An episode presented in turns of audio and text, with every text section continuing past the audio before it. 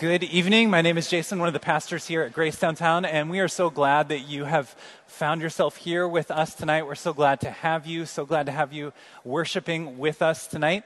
Uh, before we jump into the text that Ryan uh, just read for us, I want to tell you one aspect of who we are as a church.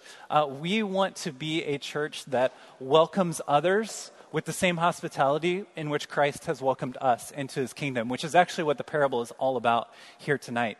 And so, one way to do that here in Iowa City is welcoming those that move to our community. There's many organizations and many ministries and many churches that are trying to do that, and all of them are, are doing a lot of great things in our community. Um, but one group in particular that we feel like is is unreached and really a lot of times not welcomed well into our community is international students. So, as a church, we partner with Friends of International Students, and um, through Friends of Internationals, um, you can adopt an international student and have them into your home and into your lives as an individual or as a family or as a household. Uh, once a month is all that's required, that you would invite them into your life, uh, whatever you are already doing as an individual or a family or a household, you just invite them to come along as well. And so we want to encourage you to sign up to host an international student this school year. Uh, pretty soon, many of them will be moving to town, and every year there's a waiting list of international students that do not have a home to be welcomed into. In fact, the vast majority of international students will never step inside uh, of a, an American home. And so, as believers in Christ, we feel like we need to take care of that and we need to invite them into our homes. So, tonight, Wade Summers, who is the director of Friends of Internationals, is right back here. If you look back here, he's standing in the back waving, and he has a map up there. Um, and we, uh, you can sign up tonight to host an international student. It would be great as those international students move to town and get signed up if Wade could place them in homes right away. So, this is something we've participated in most years since uh, Grace Downtown started seven years ago. And we want to encourage you to sign up for that as well. It really um, matches the heart of God, welcoming the nations as they come to us. And uh, really, that's what this parable is about tonight. It's about God welcoming some into the feast. And really, there's application for us as well. If you've ever been invited to a party, it's a great thing and a great feeling to be invited into a party and to know you're welcome. But it's not so great if you were invited to a party, but you're not quite sure that you were invited. Maybe you assume you're invited, or a significant other is invited, or all your other friends are invited, and so you just show up anyway. But as soon as you get there, it becomes kind of awkward. And you start to wonder, am I really invited to this party. Now, if you're like me, you're getting too old to go to parties, and so maybe this hasn't happened to you in a while. But if you think back to like junior high, high school, college age in particular, I, I'm willing to bet that this happened to you. Or on the front end, before you even go to a party, maybe you're kind of like, I'm not sure if I should go to this, this wedding, this party, this birthday gathering. I'm not sure I'm invited. That's a really bad feeling.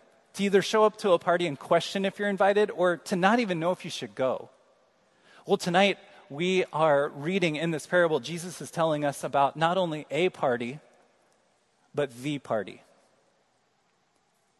And we need to know if we are invited to this party above all other parties.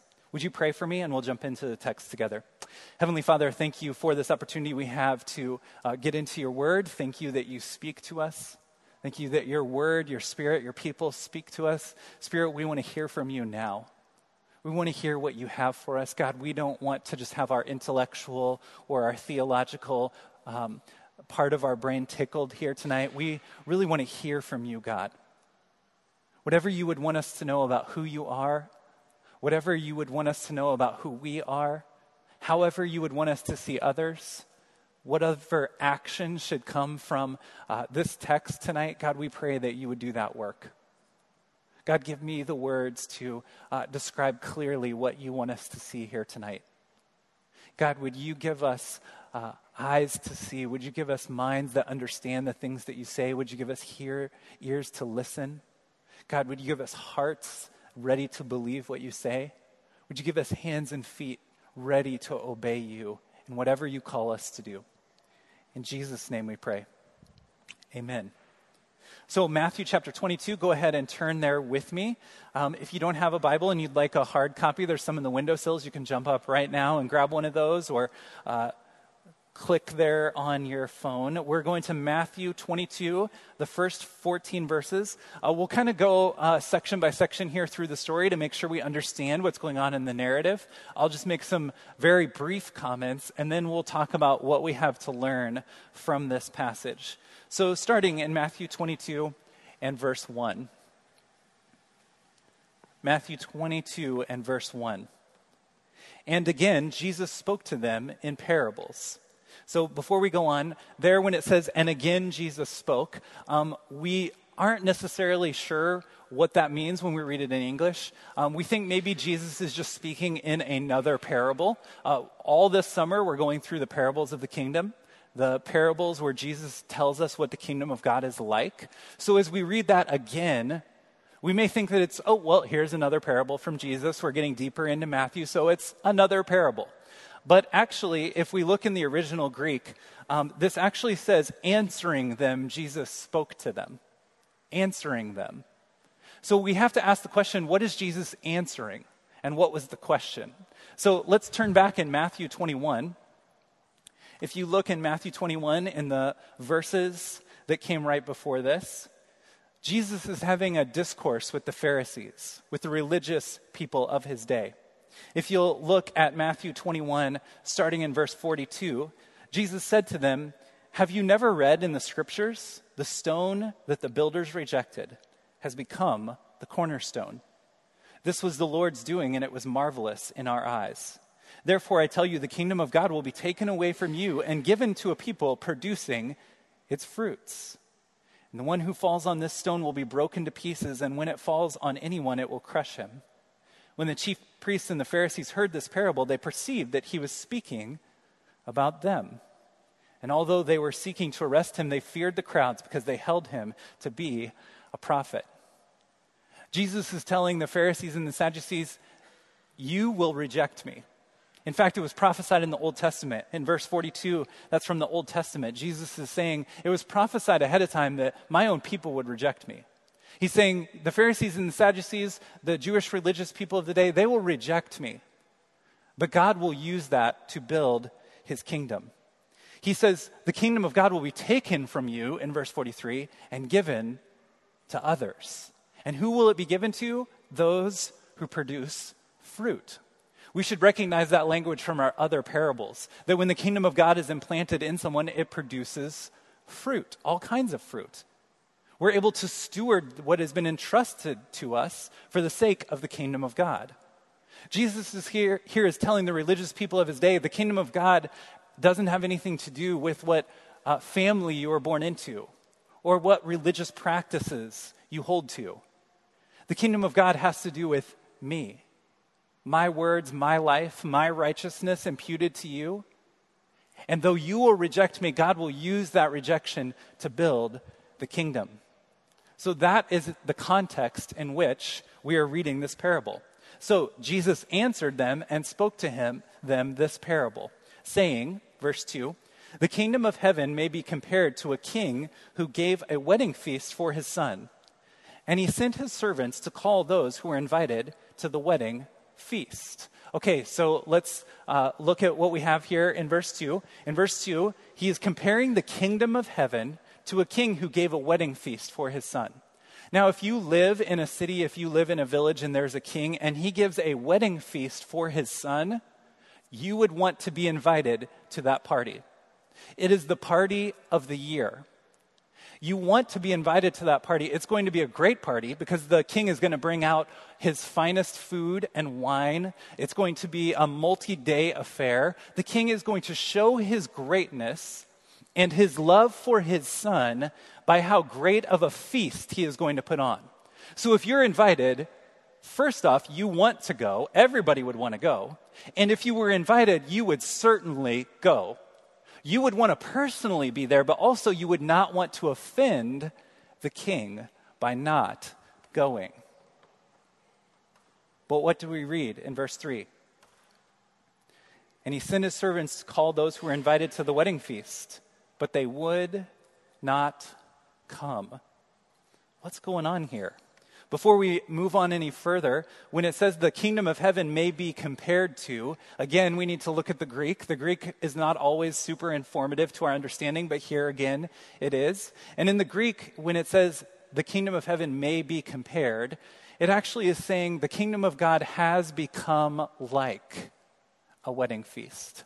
It's important for us to remember in these parables that Jesus is consistently pointing back to the fact that the kingdom of God has already come in two ways. He's speaking of the kingdom of God already coming. One, the kingdom of God has been promised for centuries. And then the second thing that Jesus is saying, the kingdom of God has come because I am here. Jesus, fully man and fully God. So he is God saying, I am here, I am here on earth, and I have brought God's kingdom. God's kingdom is already advancing here on earth. So, as we read about this, we have to remember that he is saying the kingdom of God has become like this. It is becoming like this as he speaks and as we sit here today. This is a major part of what Jesus came to preach and to teach about and to show. The welcoming of the kingdom of God, the inauguration of the kingdom of God. It's what Jesus came to say and do. Verse 4. Again, he sent other servants, saying, Tell those who are invited, see, I have prepared my dinner. My oxen and my fat calves have been slaughtered, and everything is ready. Come to the wedding feast. Come to the wedding feast. Another question to think about about a party. Have you ever waited when you were invited to a party to see if you're going to go based on what food they're going to serve? Come on, be honest. You know you have. This is really ironic. I've done this many times, more times than I care to admit. Like, if you get an invite to a party and it's like light appetizers will be served, you're like, I'm good. I'm going to stay home in my jammy jams and Netflix binge and eat whatever I want. But if someone's like, you know, a foodie, or if they say there's going to be a, a five course meal, or they're going to make some kind of food that you've never had before, you're like, I'm, I'm in. I don't care who's there, I'm in for the food. It's really ironic. Um, I had this written into the sermon, and then I um, made a mistake in my announcements last week when I said after the service, tonight, I was talking about tonight, that after the service we would have appetizers after the service. Um, just kidding. Um, because actually we are having dessert after the service, uh, which is a little bit different than appetizers. But I had forgotten that we had decided in our staff meeting that instead of appetizers, we'd ha- we would have dessert because we've had appetizers a lot of times recently. So I actually told you you were coming to a party with appetizers being served, but instead it's dessert. If you'd like to leave now, no shame. Just sneak on right out. This is what's happening in verse 4 the king tells the servants, No, no, no, no, no. Okay, so people didn't want to come. Go tell them what kind of party this is going to be. Remind them that I'm the king. Remind them that this is for my son. And remind them that I am killing my best animals to serve to them. He says, Go tell them what kind of party this is going to be. So, what happens? Verse 5. But they paid no attention and they went off one to his farm, another to his business, while the rest seized his servants, treated them shamefully, and killed them. The people have two responses to the king's invitation. The first one is just going on about their normal life. One uh, commentator said that what these men have in common, or these people have in common, the one that went off, one to his farm, another to his business, the thing that's common about all of those is the mundane nature of what they're doing. They basically go on with what they were already doing, they just continue on as they were. These are the ones that reject the kingdom because they're too busy with their stuff. We talked about this a couple of weeks ago in Hebrews chapter 2 that some will leave the faith by drifting. Some will leave the faith by continuing to come to church, but their heart really isn't in it, and so they just drift away from the living God. That's what's being described here in the parable. But then there's a second group of people that seized his servants, treated them shamefully, and killed them. These invited guests were openly hostile to the king. Two responses to the invitation. Verse 7 The king was angry, and he sent his troops and he destroyed those murderers and burned their city. Then he said to his servants, The wedding feast is ready, but those invited were not worthy.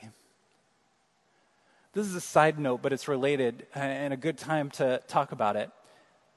In every generation of society and of believers, there will be a group of people that says, Why can't we all just be nice like Jesus was? Why can't we just all be nice to each other like Jesus was? And they get a picture of Jesus that starts to match their own ideas or perception or the way they want Jesus to be. But when we read things like this from Jesus, and he's saying the kingdom of God is like this, we start to see that Jesus tells the truth of the kingdom. Often, when people say this, they're implying that Jesus accepted and got along with everyone. But as we just saw in Matthew 21, verse 43, he tells the Jewish leaders, the kingdom of God has been taken from you and given to others, meaning Gentiles people that were considered impure and filthy, and they did not deserve the kingdom. Jesus is saying the kingdom will be taken from them and given from you and given to them. Jesus has hard words for them to hear. The kind of words and the kind of actions that eventually get him killed and put on a cross. Verse 9 Go therefore to the main roads and invite to the wedding feast as many as you find. And those servants went out into the roads and gathered all whom they found, both bad and good. So the wedding hall was filled with guests. It seems as we read the story that the first invite that went out was to a specific group of people. The second seems more indiscriminate. That's what um, Jesus means when he says both the good and the bad were invited. Those that society considered good, those that society considered bad. It seems more indiscriminate in the invite. The context of this passage and what comes before it in the preceding chapters, Matthew 20, Matthew 21, we can make a very natural connection here that Jesus is talking about the Jews being invited into the kingdom, rejecting Christ, just as he was talking about in Matthew 21, and then God inviting others into the kingdom. Jesus is communicating something about who is invited into the kingdom. And then verse 11. But when the king came in to look at the guests, he saw there was a man who had no wedding garment. And he said to him, Friend, how did you get in here without a wedding garment? And he was speechless. Then the king said to the attendants, Bind him hand and foot and cast him into the outer darkness. In that place, there will be weeping and gnashing of teeth. For many are called, but few are chosen. This guy seems to be a little bit different than the other two groups. The ones that just continued on in their mundane tasks, and the ones that were openly hostile towards the uh, invitation of the king. We'll go back to this guy in just a moment and what's going on with him as we dive into what we learn from this passage. What do we learn about this party and who is invited? First, number one, there will be a great banquet in the new heaven and the new earth. This whole series, we've been talking about what the kingdom of God looks like.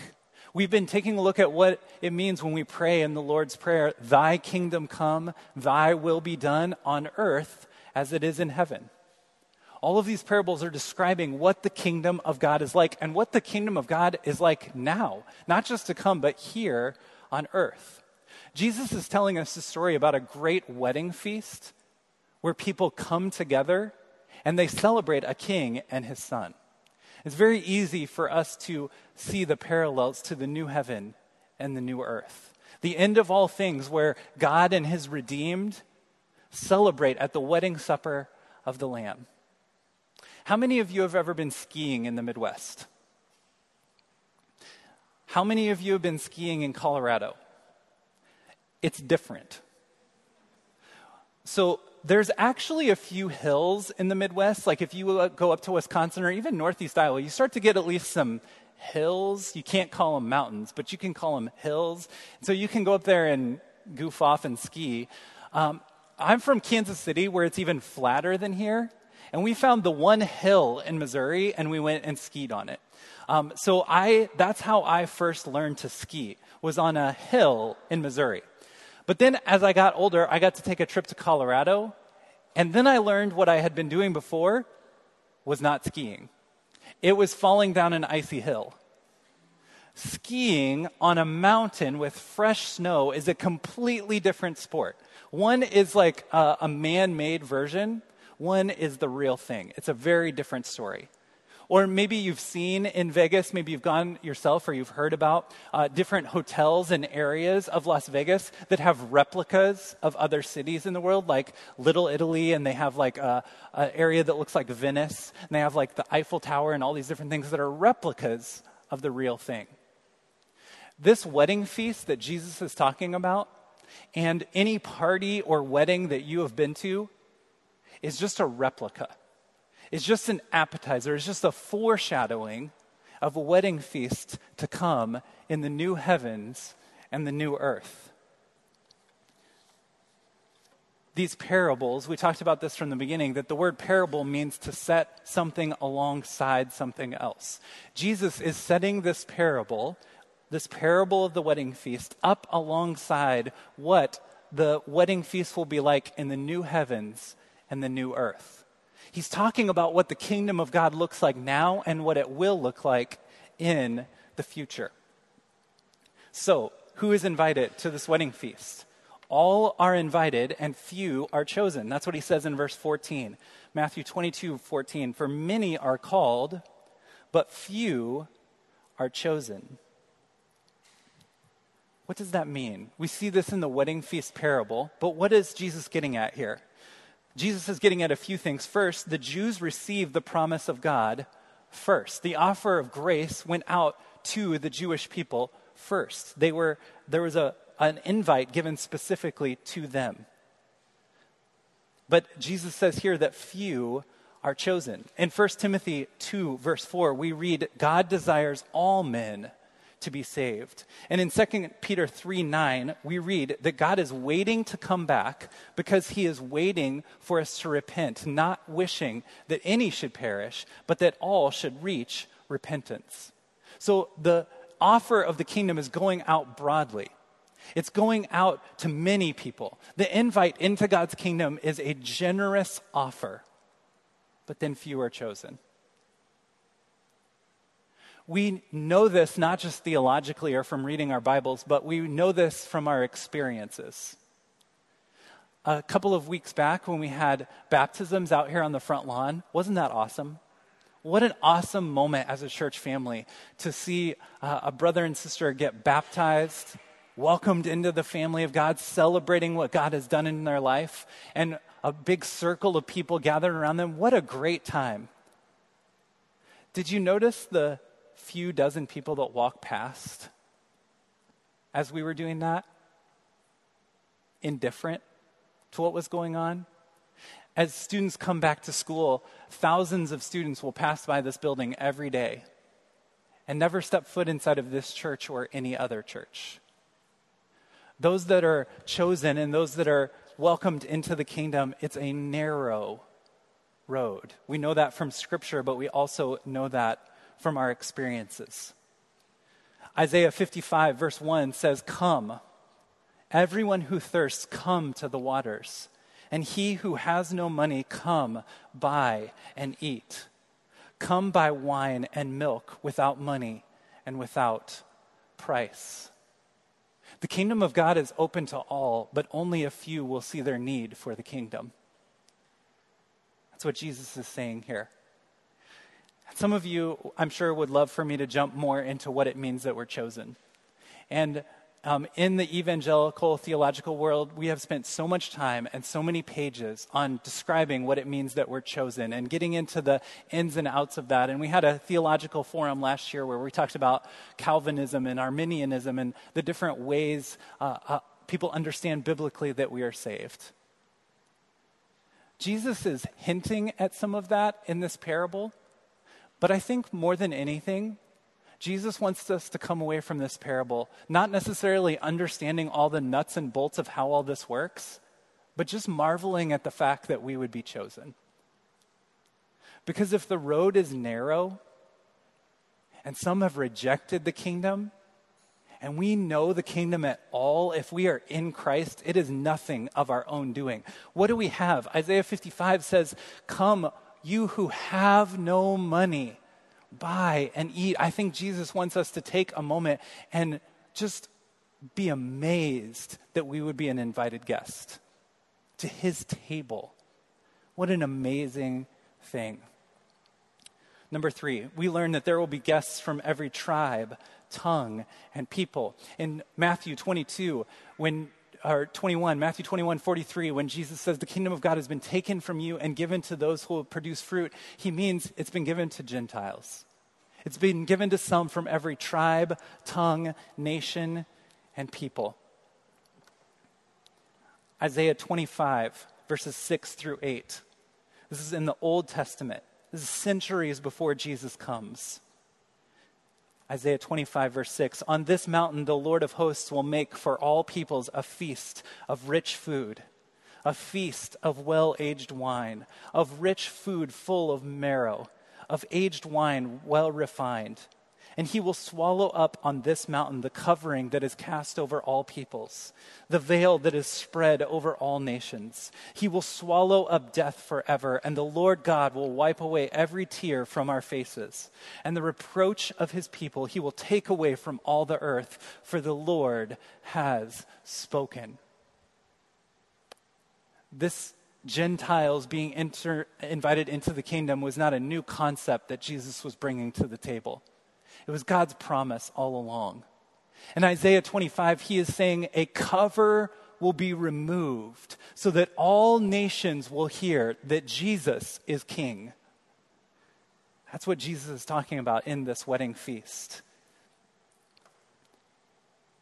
Romans chapter 9, verse 16 says that mercy, the mercy of God, is not dependent upon our human exertion, but on the mercy of God. Our religious heritage, our religious efforts mean nothing to God. They look like filthy rags to Him. But it's by mercy that we are saved, being chosen by God, not of our own doing. Number four, we must be prepared for the coming of the Lord. Let's look back at our parable, verse 11 and 12. But when the king came to look at the guests, he saw there was a man who had no wedding garment. And he said to him, Friend, how did you get in here without a wedding garment? And the man was speechless. Commentators disagree on what exactly is going on here. It doesn't really matter because the point's the same, but I'll kind of tell you what's going on. So, two different options here. Um, some think that kings in the first century, if you went to a wedding, they would provide you a clean garment to make sure you were dressed how you, they wanted you to be dressed. So, they would offer you a wedding garment as you got to the wedding feast. So that's one option. The other option is that you would have to prepare yourself and show up to the wedding feast in the right kind of attire you would not be welcomed in. It doesn't really matter. Either way, the guy shows up, and either he um, does not accept the wedding garments that he has offered, or he just shows up in whatever he was dressed in. Whatever he was dressed in that day, he shows up. The other guests show up in proper attire for the wedding feast. He's, he just shows up as is or refuses the wedding garments. But either way, this man is defying the king in a third way. We've seen one group of people what just went on in their mundane task and ignored the invite into the wedding feast. We saw another group of people that was openly hostile towards the servants that invited them. And then this man defies the king to his face. He shows up and he says, I'm good enough for the wedding feast, just as I am. And he is thrown out of the wedding feast. And we read here to where there is weeping and gnashing of teeth. And as we've talked about in a couple of different parables this summer, that's speaking of cast out away from the presence of the Lord, cast out to an eternity separated from God. This man was not dressed for the occasion. Jesus here is, could be addressing a number of things, but he is definitely addressing the religiously proud. Jared Wilson, in his commentary on the parables, says that the Pharisee shows up at the temple with all the religious currency needed to worship. And Jesus says the kingdom of God is taken from people like that and given to others who produce fruit. If we think we come into God's kingdom because of our own religious currency, because of the own, our own good things that we have built up, we will not be welcomed into the wedding feast. We don't know anything of the kingdom of God if we expect to be there. If we think we are invited into the kingdom because of our greatness and what we have to offer the king and what we have to offer the feast and what we have to offer the kingdom, we will not be welcomed in to the kingdom. That's what Jesus is saying here. We must prepare our hearts for the coming of the Lord. And not by just going to church, not by just marking a box that says Christian, not by even understanding intellectually all the pieces that it takes to get saved, but truly submitting ourselves to God and saying, I have no feet to stand on. Morally, religiously, intellectually, theologically, I have no feet to stand on for myself. Those that are invited into the wedding feast are those that are surprised that they got invited in the first place. That is the posture of worship. Isaiah 64 paints a picture like this We all have become one, like one who is unclean. All our righteous deeds are like polluted garment. We all fade like a leaf it, with our iniquities, like the wind. It takes us away. Next, what do we learn? We learn, sorry, I'm one behind here. We, we learn that we should invite more guests.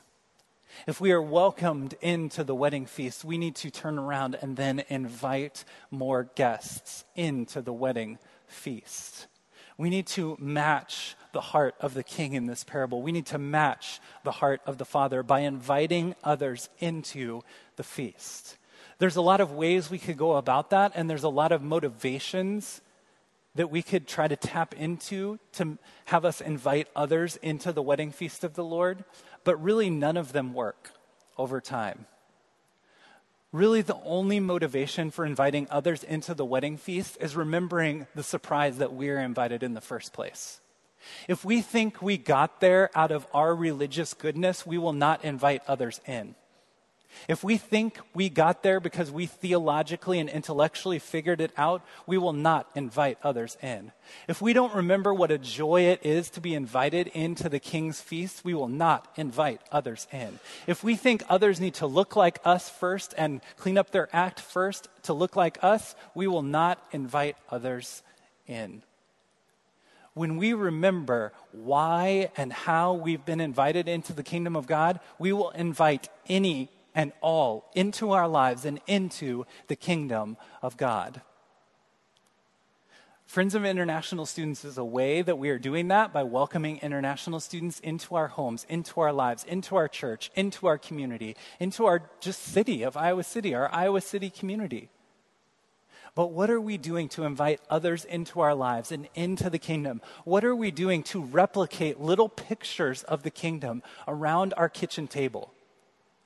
In our lives, in this church. We have meals starting August 25th, and then we'll have them every second and fourth Sunday of the month throughout the semester, both spring and in the fall. We uh, do those meals for a number of different reasons. It feeds people that are hungry. Um, it gives us an opportunity to be a community together. It gives us an opportunity to get to know one another. It gives us more time together. But if we just eat a meal to fill our bellies and talk to the same people we always talk to, we're really missing out. we really want to encourage you to use the meals this year very strategically. There's two ways that that's going to happen. One is almost every meal is going to have some other purpose that we're trying to accomplish. Welcoming new people in, welcoming international students in. Um, we're going to use it for a number of different um, opportunities. Last fall, we had something every week after the service, and it burnt everyone out staff and volunteers alike. So, meals are one of the best things we do. They're a hit. People stick around for them. It's a great opportunity. So, we're going to use them for strategic purposes this year. We're even going to have a couple meals where we babysit your kids so you can actually sit and have a conversation with other people. Can I get an amen? So, that, that's one way. The other way that we can use meals differently is an individual task. It's us going a step further than telling people, I'll see you next week. And it's inviting them into our homes, inviting them into our lives. So I want to challenge you with this idea. This is actually Wade's idea, as Steve and I were meeting with him over the last couple weeks. If you meet an international student, a grad student, a college student, someone you don't know, don't just invite them back to church next week. Say, What day am I having coffee with you this week? What day can we catch lunch in your dorm? this week. Let's go the extra step to welcome people into our lives and give them a picture of what the kingdom of God is like. There's a lot we could say about what the kingdom of God is like, but international students coming to this campus in this town and never stepping inside the home of an American is not what the kingdom of God looks like. So, as the kingdom of God, God's kingdom people, we need to do something about that. Lastly, we should worship.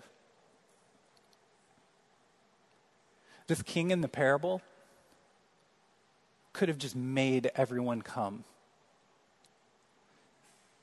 But instead, he invites them. The kind of king that would demand his subjects come to his party and worship him is the kind of king that is powerful, but is not gracious or good.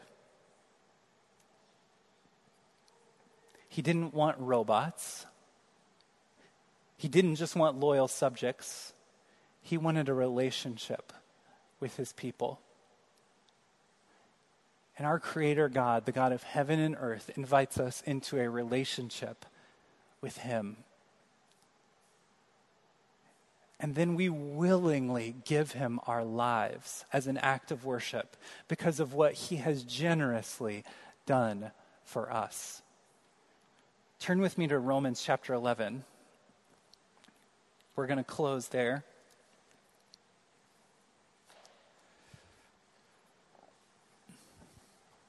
We spent like an entire quarter a few years back going through Romans 9, 10, and 11. And you could study it for the rest of your life and not understand every part of it. But I'm going to summarize it for you right now Romans 9, 10, and 11 uh, to help us understand what we're getting at at the end of chapter 11 here. Basically, Romans 9, 10, and 11 is Paul's commentary on the parable of the wedding feast.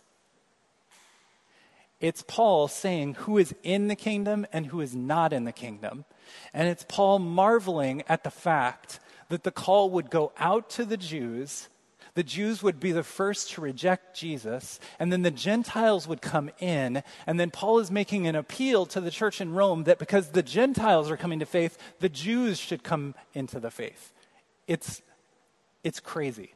There's so much depth to what Paul is getting at here.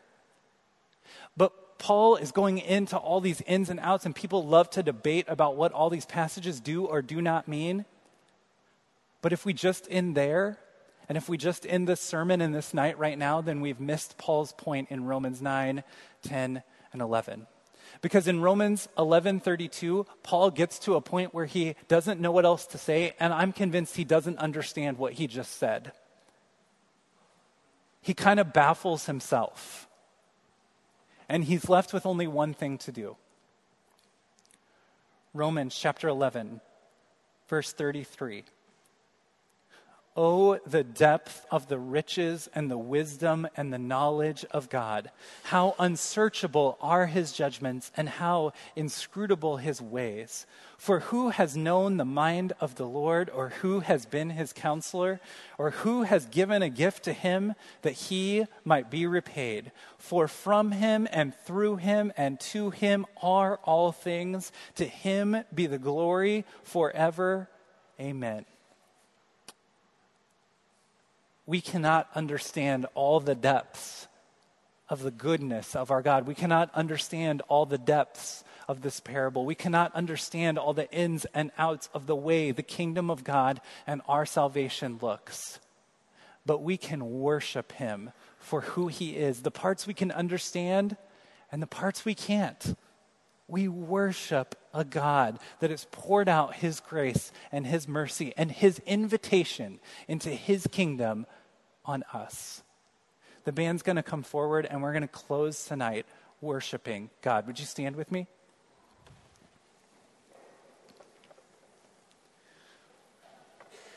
Heavenly Father, we want to close tonight worshiping you, singing about you, what you have done.